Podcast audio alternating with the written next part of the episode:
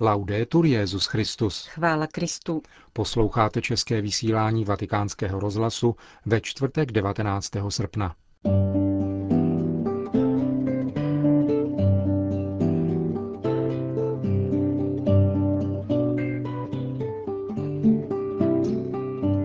Krátkých zprávách dnes uslyšíte rozhovor s otcem Davidem Neuhausem, který je ve svaté zemi pověřen pastorací hebrejsky mluvících katolíků. Pořadem vás provázejí Milan Glázer a Johana Bronková.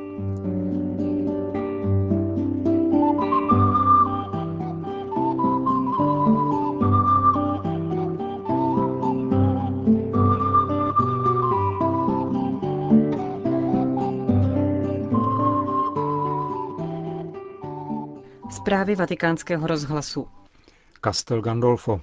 Interpretace druhého vatikánského koncilu bude tématem letošního privátního setkání kroužku bývalých studentů Benedikta XVI., takzvaných Ratzinger Schulkreis, které se bude konat od 27. do 29. srpna v Castel Gandolfo. Kromě asi 40 bývalých doktorandů profesora Ratzingera bude jako každý rok přítomen také kardinál Christoph Schönborn, Setkání probíhají ve formě filozoficko-teologické diskuze za účasti papeže a jsou zakončena eucharistií, kterou pro účastníky na závěr slaví Benedikt XVI. Pozván byl také nedávno jmenovaný předseda Papežské rady pro podporu jednoty křesťanů, monsignor Kurt Koch, bývalý bazilejský biskup. Tématem letošního setkání je hermeneutika druhého vatikánského koncilu, o níž mluvil Benedikt XVI. hned na začátku svého pontifikátu při setkání se členy římské kurie v prosinci roku 2005. Papež tehdy poukázal na existenci dvou interpretačních proudů ve vztahu ke koncilu, takzvanou hermeneutiku diskontinuity či zlomu církve a hermeneutiky kontinuity a ustavičné reformy církve, přičemž upozornil na to, že dělit církev na předkoncilní a pokoncilní je matoucí a škodlivé. Toto téma souvisí také s probíhajícími věroučnými rozhovory, které jsou vedeny na půdě Kongregace pro nauku víry s tradicionalistickým bratrstvem svatého Pia X., jež založil roku 1970 arcibiskup Marcel Lefebvre a jež nemá plné společenství se svatým stolcem. Setkání bývalých studentů Benedikta XVI. a jejich diskuze v Castel Gandolfo má ovšem zcela soukromou povahu. Konají se pravidelně v létě přibližně od roku 1970. Tématická prázdninová setkání nepřestala ani po jmenování profesora Ratzingera do úřadu mnichovského arcibiskupa během působení kardinála Ratzingera na Kongregaci pro nauku víry a konají se i během jeho nynější služby na Petrově stolci. Polsko. Ekumenický patriarcha Bartoloměj I. je ve dnech 17. až 20. srpna na návštěvě Polska. Dnes slavil božskou liturgii na pravoslavném poutním místě Garbarka, nedaleko hranic s Běloruskem. Tamnější kostel je zasvěcen svátku proměnění páně. Konstantinopolský patriarcha ve své promluvě pozdravil celý šlechetný polský národ a poděkoval za pohostinné, úctivé a laskavé přijetí. Návštěva Bartoloměje I. se koná u příležitosti letošního třístého výročí tohoto nejvýznamnějšího pravoslavného poutního místa v Polsku. Zítra má patriarcha na programu návštěvu na Katolické univerzitě v Lublinu, kde obdrží čestný doktorát. Konec zpráv.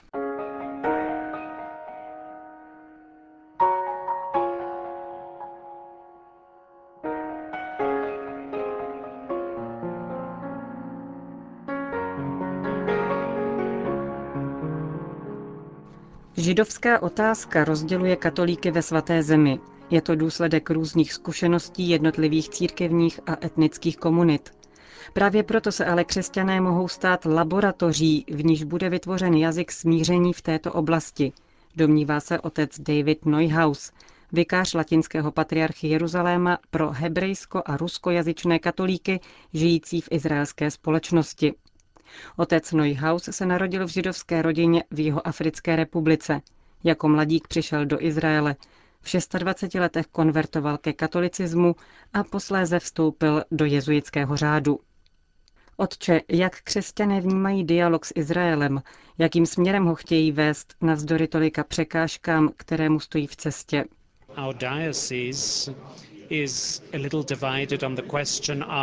To je otázka, která rozděluje naše diecéze.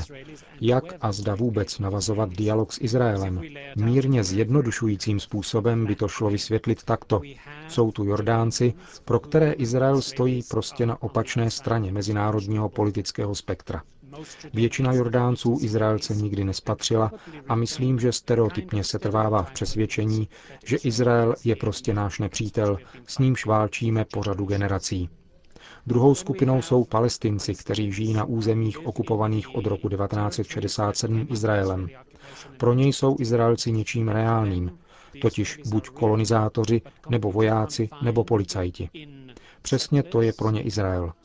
Další skupinou jsou palestinští arabové, obyvatelé Izraele od roku 1948. Ti jsou integrální součástí izraelské společnosti, ačkoliv se potýkají s marginalizací, bojují o rovnoprávnost a respekt k vlastní důstojnosti jakožto obyvatelé Izraele. Žijí v každodenním kontaktu s izraelskými židy, setkávají se s nimi v běžném životě, v práci, v nemocnicích, Velmi dobře vědí, co je izraelská společnost, jakého jazyka užívá. Čtou hebrejské noviny, sledují filmy, patří k téže kultuře.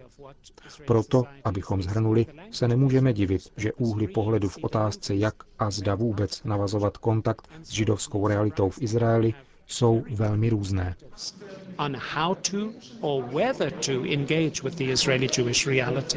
Před stavbou zdi nebylo vzácné vidět židy, kteří například nakupovali v arabských vesnicích. Se zdí tohle skončilo, lidé se už nesetkávají. Jaké to podle vás bude mít důsledky pro další vztahy? The wall has had a very dramatic effect on tak tedy následky stavby zdi jsou skutečně dramatické. Izraelci, zejména ti, kteří nežijí v okolí Jeruzaléma, u hranic z roku 1949 nebo v koloniích, se prakticky s palestincem vůbec nesetkají. Palestinci se pro ně stali pouze hrdiny z médií jen tam je mohou uvidět.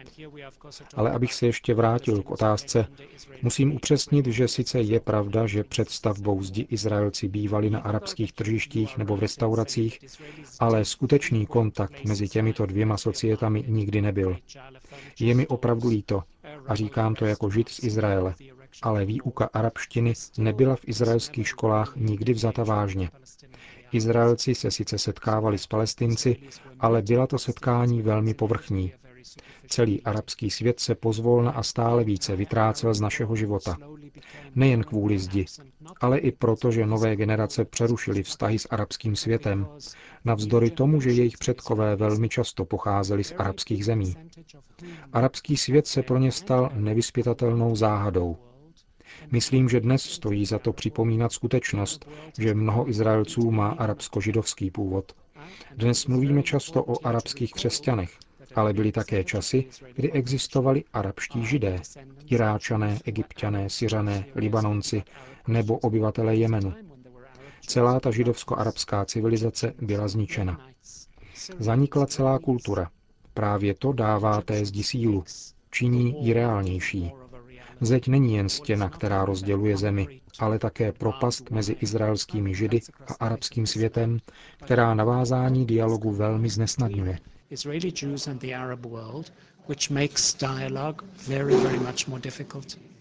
Jak v takové situaci nalézt společný jazyk a co mohou nabídnout křesťané se svým poselstvím lásky?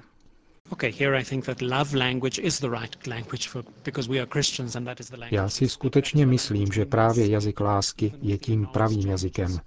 Jsme křesťané a právě to je jazyk, kterým musíme mluvit.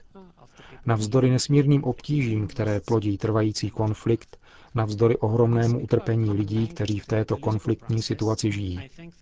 Nutno dodat, že společný jazyk politiky byl příliš dlouho velmi povrchní. Především proto, že jeho tón byl udáván zvenku. Jazyk celého mírového procesu a dialogu ustálili různé americké administrace, konec konců v dobré víře. Ale ten jazyk se nemůže prosadit, dokud obě strany dělí vzájemná nedůvěra, dokud se každá ze stran cítí být obětí, cítí se ukřivděná. Když tedy mluvíme o společné řeči, Můžeme jen doufat, že povstane. Těžko si představit, jak by se to mohlo stát, když k reálnému setkání nedochází. A těžko si představit, co my jako nevelká dvouprocentní menšina můžeme ještě udělat. Samozřejmě musíme sami nadále užívat onoho jazyka lásky. Musíme překračovat hranice, vštěpovat dětem úctu k druhému a předávat poznání o druhém v naději, že to bude světlem pro ostatní, že lidé mimo křesťanskou komunitu uvidí, že to má smysl. Otázka jazyka je nicméně zásadní. Nedávno jsem mluvil s dvěma palestinskými křesťany. Oba jsou velmi uvědomělými křesťany i palestinci. Jeden pochází ze západního břehu a jeho zkušenost je spojena výlučně s izraelskou okupací. Druhý pochází z hebrejskojazyčné komunity a je integrální součástí izraelské společnosti. Studovali jsme spolu na univerzitě. A co je důležité, mluvili jsme spolu všichni tři. Mohli jsme v praxi rozvinout právě ten křesťanský jazyk, který by se mohl stát svého druhu vzorem pro naši zemi. Můžeme si to přát, můžeme mít naději, že se to stane. Musíme tedy pokračovat v práci nad tímto jazykem lásky v situaci tolik lásky zbavené. Vidíme to kolem sebe. Slyšíme křiklavou rétoriku nenávisti. Podstatné je začít od našeho společenství, abychom potom zahlédli mezi muslimy i židy, ty, kdo se také snaží vytvořit jazyk podobný našemu. Nejsme sami. V muslimské i v židovské komunitě jsou lidé, kteří chtějí spolupracovat, budovat kulturu míru, úcty, spravedlnosti a důstojnosti. Musíme se tedy rozhlížet kolem sebe, abychom zahlédli to, co, jak doufám, se bude rozvíjet.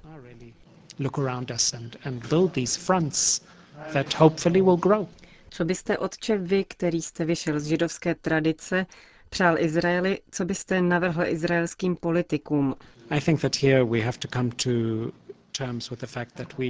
Myslím, že si musíme uvědomit, že mír má svou cenu, že je za něj třeba zaplatit.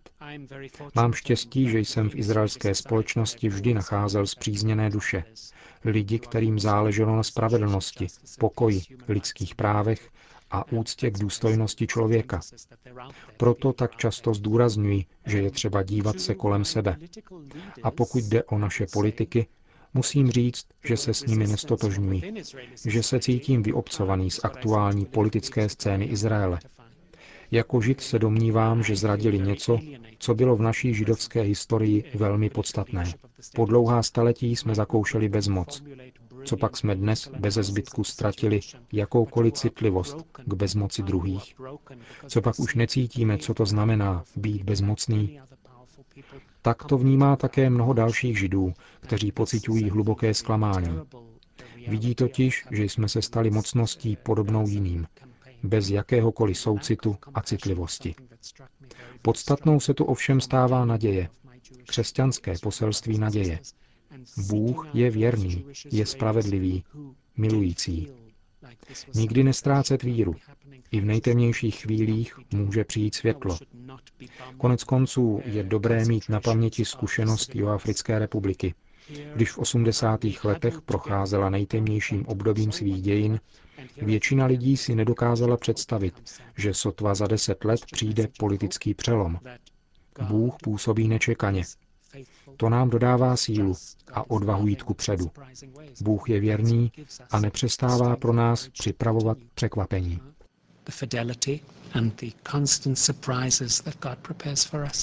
Mluvil otec David Neuhaus, vikář latinského patriarchy Jeruzaléma pro hebrejsko- a ruskojazyčné katolíky žijící v izraelské společnosti.